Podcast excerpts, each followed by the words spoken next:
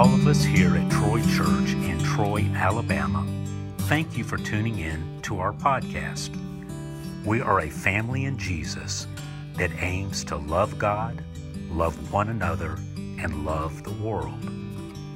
If you would like more information on who we are, what we believe, or how to get involved, please visit us at troychurch.tv or email us at info, I-N-F-O, at troychurch.tv.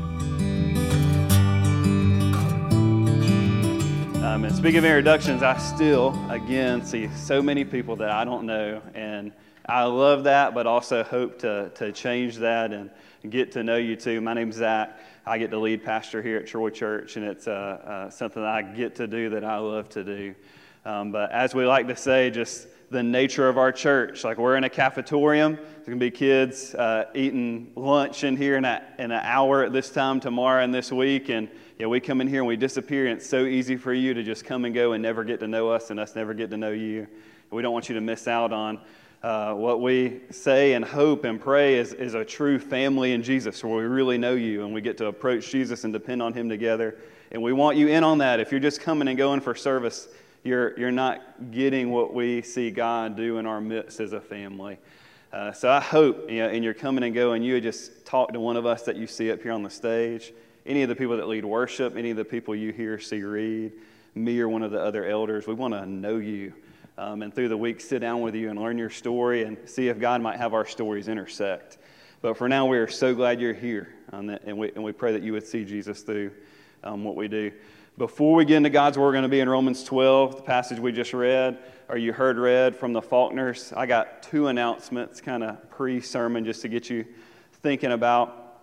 Very first is for any of you that are covenant members of our church family, we have covenant member meeting. It's coming up on December 4th. Um, and that will be at 8 o'clock in the morning, bright and early. Uh, we'll come in here and talk all 2023. Uh, we'll celebrate 2022. We'll kind of cast vision and uh, tell you what we think God has for us to do as a church. We'll give you a, a, look at our budget, give you an opportunity through the coming weeks after to speak to us and interact with us on what you see in here in that time. It's kind of our yearly business meeting um, where we get together and talk about the next year. So, very important, you all that are covenant members would uh, make a point to protect that time and be here. We'll have a little coffee fellowship in between that and worship. It'll be a day, but it'll be a good day. Uh, so, please go ahead and write that down, notch that down, try your best to be here as we see what God has for us. Um, if you are interested in that term covenant member, like what it means to actually be a part of us, the next announcement will speak to you. Uh, November the 13th, coming up, not this upcoming Sunday, but the next, we have what we call TC 101. And that is your first step towards us as a church if you're interested in membership. That's not you committing to that or you know, signing your life away into that, it's you expressing interest. Uh, so you come in this room, we, we see about your kids, and we feed you uh, date night so far, and we tell you all about our church, like our story. Um, we tell you about what we believe. We tell you about how we practice just shepherding and worship and missions and outreach and all those things. So if you're interested in being a part of us, that would be your first step. So November the 13th, uh, 5 to 8, you can sign up for all that stuff through QR codes as you leave worship out there on that little table today. I think that's all I'm supposed to do before. So we're coming to Romans 12, chapter 12. Um, and again, it's a passage we didn't plan on being in this year whatsoever. Kind of stumbled upon it through cross referencing the other place in the Bible that we were looking at. Um, but for me, this little piece of Romans 12 has been like anything you buy at the store that comes in a bag, like a tailgate tent or a camp chair or an air mattress, like it comes in the bag and you take it out of the bag and use it. You ain't never getting it back in that bag that it came into because it, it's just too big and complicated. And this little passage has been that for us. It, it was so impactful for us. Yeah, how we got here, we were going through Genesis 34. We talked about the fact that we can be passive. At times, we need to speak up and use our voice. We talked about how, in the same breath, we can be very uh, you know, fantasize about revenge, about getting even, about getting back, how both those things are really far from Jesus we came to this little cross reference. We're like, this is a cool passage. So we went back to it, and we've actually talked about every other angle of it except that part, which we'll finally get to do today. but such a, a just impactful passage for us as Paul uh, talks to us in Romans chapter 12. So we did the first top part that talked about loving people. We talked about how to not be passive, how to go towards people, and we pivoted last week to kind of the anti vengeance part. Like what it is to trust God as God, like trust and see all the things that God is God over, and to let that really free us up to relax and be with and for people and how to love people. And we frame that up with kind of five instructions, like five instructions that Paul gives that epitomizes trusting God. So, in other words, like people that trust God will be about these five things and do these five things. It'll display their trust, their release of vengeance. Like I'm, God is over that. I don't have to be about that. I can focus on being with people, on being with Christ, on displaying Christ to everybody I interact with. We did three of those last week. So we said those that trust God, they can bless people even when they're persecuted. So when people do you wrong, because God is God, you're free to want good for them. You can really want that. We talked about how you're free to be happy for people when good stuff happens to them. You don't have to be jealous. You don't have to doubt the justice that comes in them receiving good things and perhaps you not. You're free to truly be like, man, that's awesome. I'm happy for you. You can say that. And on, the, on the same hand, how we can really weep with people. We don't have to be inconvenienced or weirded out by the fact that people go through hard things. Because God is God, we can be free to really sit there with them. And at the proper time, tell them true things and, and call them into a place of rejoicing and into a place of peace. So we'll do two more today. So the fourth thing, if you're, if you're tacking on to what you brought in last week, these are not as self explanatory, so we'll get into them, but the fourth thing is associate. So those that trust God associate with the lowly. We'll talk about what that means in five. Those that trust God never avenge. Be much similar to bless those that persecute you with some added things. I'm excited about these two things because I think they're things that we get wrong a lot. Even those of us that are familiar with these passages, for me, as I looked at them, I carried a lot of baggage into just background and being in and around church and thinking th- these meant something different than I found them to mean this morning. And I think that might be the case for us. And I think there are two things of God really being like, hey, if, if you miss this, you're really going to be like tempted to think that you're God, like want to be your own God, like be the boss. And him kind of reminding us back to the fall, like, hey, that's what got us here to this place where you required a Savior. It's like this is very important. Um, so there are two things I think we're prone to get wrong, but two things that if we will look at Christ, I think we'll see rightly. And by his grace, get rightly. So I'm excited for us to look at this. Uh, first, so first thing, it's just two things. First thing, is associate with. I'll go ahead and tell you too, we're leaving so much out. Like we're not even going to talk about, like if, if at all possible, live peaceably with all. We ain't even talking about that. That's a huge thing, and we're just having to, to leave it be. Uh, so let's look at 16, associate with. Live in harmony with one another. Do not be haughty, but associate with the lowly. And never be wise in your own sight. You got here a great example of harmony, whether you're musical or, or, or not. Yeah, all these people up here on stage have different sounding voices, and yeah, on even the last song, in a very amazing, awesome way, singing different notes that come together to, to be one thing, like going in the same direction. It's kind of a, a cool correlation from last week where Paul's like, hey, yeah, weep with those who weep, uh, rejoice with those who rejoice. Y'all might be in different places. We come in this room. Some of you just had the best week of your life. Some of y'all are in really hard, dark places. And somehow, some way, we come in here and in Christ together. There's a, a harmony of being with each other.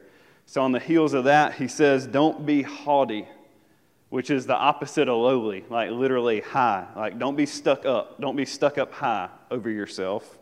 He says, but associate with the lowly, which we're going to look at really deeply. He says, never be wise in your own sight. Don't be arrogant. Don't look at yourself and be like, I am so wise. Yes, so, what does this mean? Like, what do we take from this? Yeah, it doesn't mean that we as Christians should hang out with people that are socially, economically, and spiritually low. Maybe. Like, that makes sense. We'll hang out with these people that are low. We'll be like Jesus. Jesus is God in the flesh.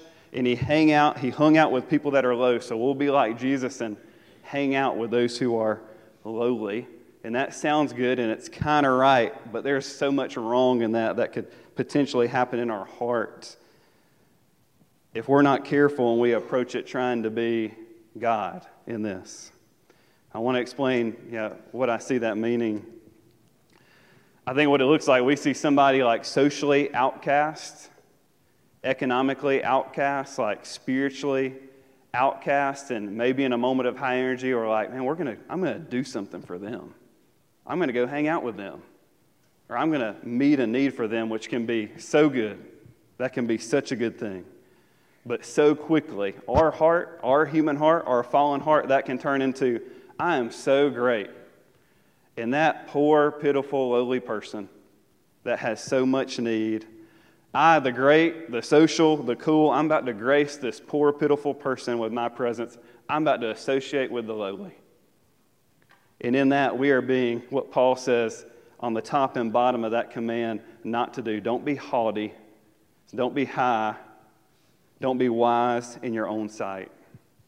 Be lowly, associate with the low. We can make this mistake in missions, close and far, but even more so just in a, a mindset with people day to day. And I just submit to you like, who in my day do I feel better than as I interact? If, if I really pay attention, who do I approach to when I'm exerting energy for and being like, this poor person, yeah, I'm going to be nice to them. And the realization that in that we are elevating ourselves and pressing them down, viewing ourselves more highly than we ought.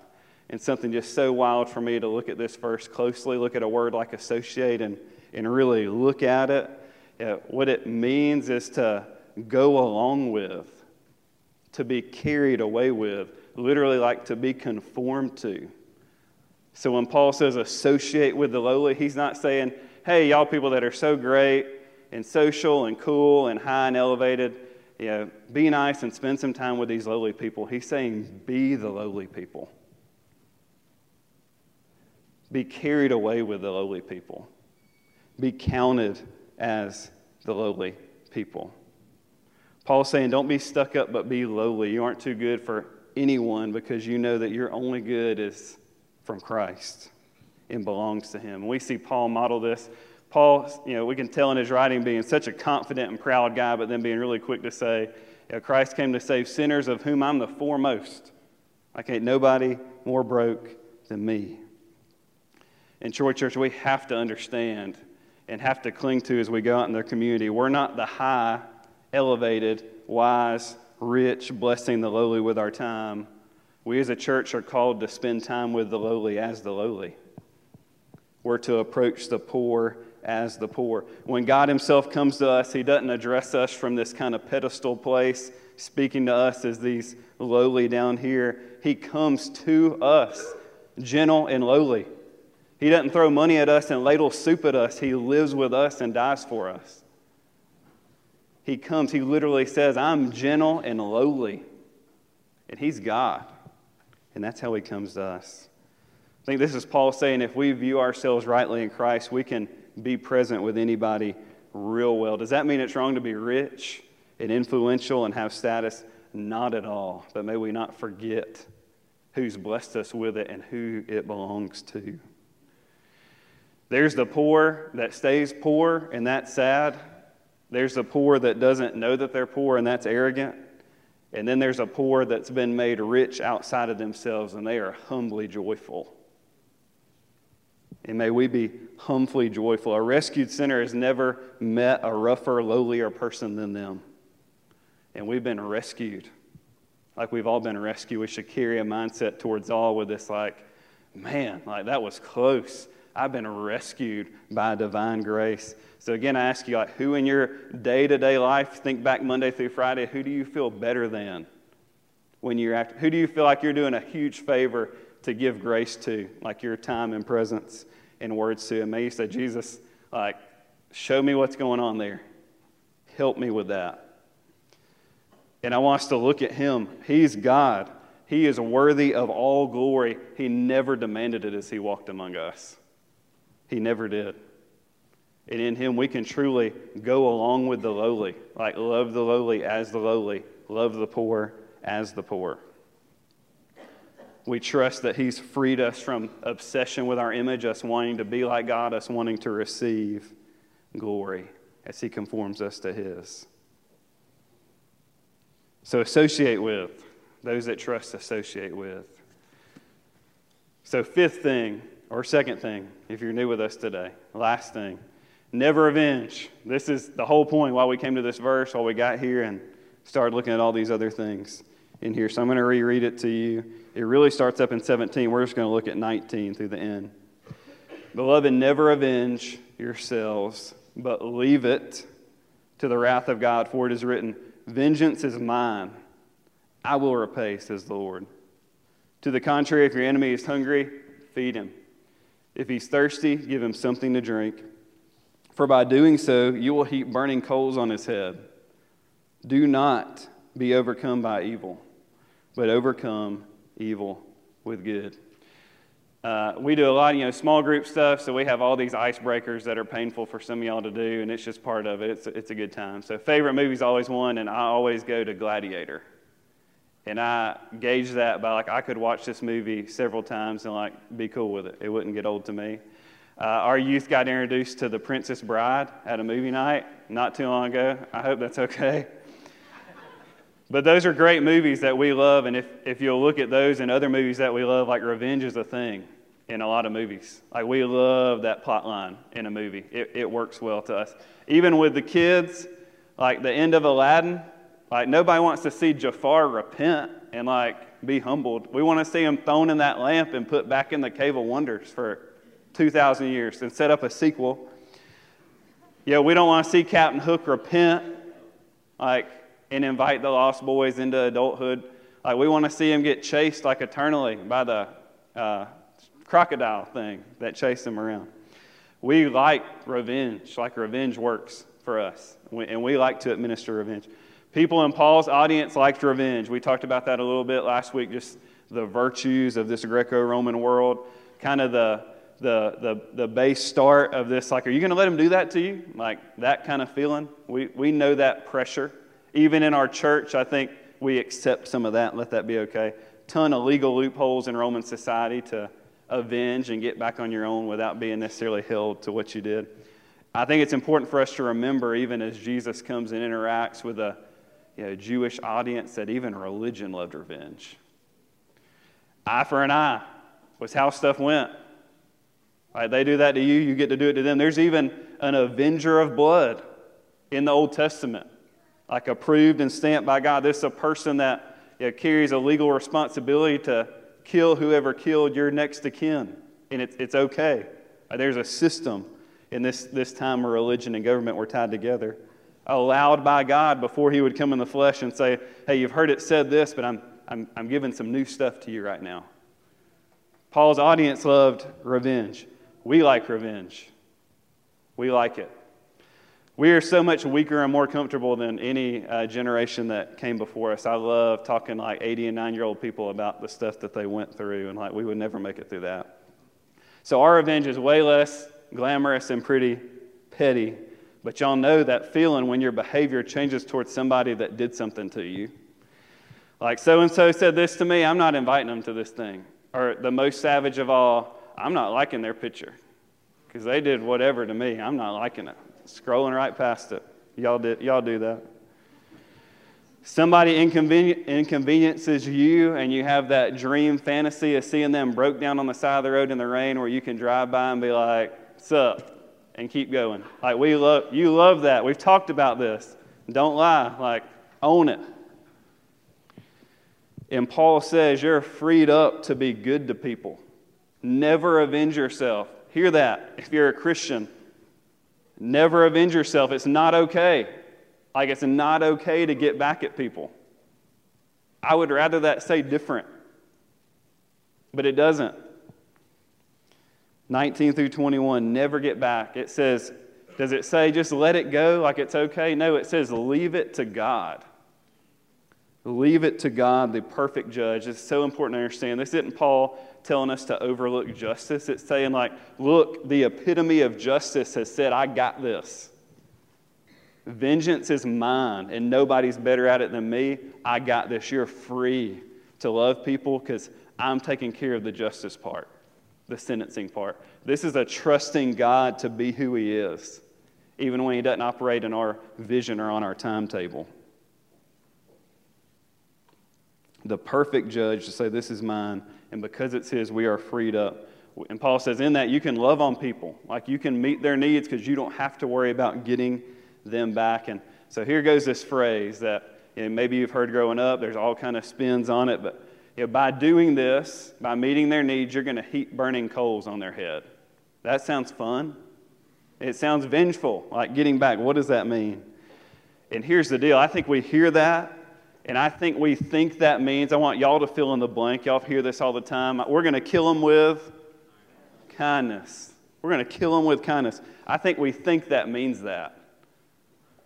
But we do not see Jesus or Paul give the rationale of like, you're going to do this and you're going to inflict like pain on them through being nice to them.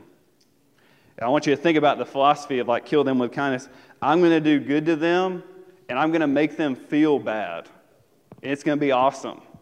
They're going to be bad to me. I'm going to, I'm going to like let it go and then you know, very visibly in front of them, like be nice to them, and I'm really going to twist the dagger. Good thing we don't do that in marriages. Jesus comes to us who openly rebel. We like being little gods that carry out our own justice, like little justice Batman. And he lives and dies for us. He does good to us in view of God's wrath. Like he does good to us by absorbing it for us, like clearing that out for us, taking it upon himself. He doesn't do that to make us feel bad. Like Jesus doesn't come to us and live perfectly for us and die sufficiently us for us to rub our nose in our deficiency, like in our need. Jesus didn't come to you to make you feel bad. He does it to heal us and see us enjoy Him and see us be with Him forever. John 15, 15 blows my mind. Jesus says, uh, You're not servants anymore. I call you friends. Like you're going to be friends that bear fruit. They're to the disciples that in like 15 minutes are going to completely bail on him. He says, I'm going to come and do this for you so that you can be my friends and that you can act like me, like exude my character for your lifetime into eternity for my glory. 1 Peter 2.24 we talk about all the time. He himself bore our sins in his body on a tree so that our nose might be rubbed in our shame for his vengeance, no, so that we might die to sin and live to righteousness. God does good towards us while we're bad for our good. Like, God does good towards us while we're bad, and it's for our good. And we who are to be image bearers are, are called and freed to do the same thing. So we see this burning coals phrase a lot in the Old Testament, and usually it's talking about judgment. Like it's talking about eternal judgment. And in the middle of you know, this idea that Paul is getting at it, I think this is Paul being like, look, you can really trust that God will carry out justice. Yeah, hopefully it'll be through what he talks about in Romans 13, through the laws of the land, through authorities, but him acknowledging, like, hey, sometimes that won't be right or good. Sometimes things will be missed. Sometimes things will never make it there. But him saying in this, like, vengeance is God, it belongs to God, and he's good at it. Paul is making sure that we remember and understand that all things, all wrongs, will either be paid for in a real place called hell, in real eternity where the perfect wrath of God will rage on those things and perfect justice. That should not be a comfort to us. That should haunt us for the worst person we could imagine in our mind. But Paul's saying you can relax because things will either be paid for there or they've been paid for on the cross.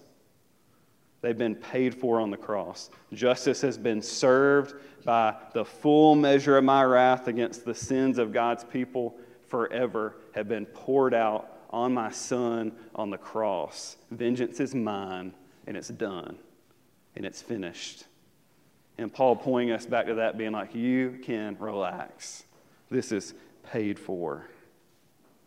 Every wrong, big on the news, every little wrong in your house, either paid for in the believer by the blood of Jesus or will be paid for in eternal suffering by God. I think we mistakenly get the sense that God like likes us or yeah, we've done enough to please him, so he sweeps the sin under the rug, and all of our sin generate just punishment, and every ounce was absorbed on the cross. It gives us complete freedom to back away from vengeance, from personal vengeance. And that means for you and for me and you, fellow micromanaging judge, that we are free to love on and serve our enemies. And prayerfully hope that they would see and believe the love and grace that's coming out of us that we have experienced through our actions towards them. And if they do, if they see our actions coming at them, we're, we're displaying the epitome of the gospel that they might even come to faith, that they might believe. We are truly in that moment doing verse 21. We're overcoming evil with good. We're literally being used by God to overcome evil with good. The opposite, I see it every day in my house. Don't be overtaken by evil. I see one kid, you know, take something from another kid in my house. That kid's going to like poke that kid, and then that kid's going to retaliate with a punch. And like five steps later, we're brawl, like wrestling match on the floor. It's this cyclical, you know, cycle of deepening evil. And Paul's saying, don't do that. Take it the other direction. Overcome evil with good. Epitomize the gospel by loving those that persecute you. It's, it's, it's the essence of what God has done for us in Jesus. And you have no greater opportunity than to show it than when you're being done wrong by people, than to bless them and love on them. And to bless all people as one of the lowly. So God has seen us not trust and respect all these things that we've talked about, and He says, I know, and He comes to us. I just want to invite us to sit in that today. A real Jesus that's come to call us into a family, to love the lowly, to trust God's sovereign vengeance that we can release and really love each other, really go towards each other. So I'm going to pray and invite you to pray. We don't say this enough, but you know, this high school stage is just as much of an altar. If you need to come up here and pray, if you need to come pray with one of us, if you need to pray where you're at, that you might let God just expose, but expose not to leave you, expose to come and heal and walk us towards His Son. Let's pray. Thanks again for tuning in. And don't forget to check us out on Facebook, at our website, or even in person right here in Troy. All information and links are in our description. Thank you and God bless.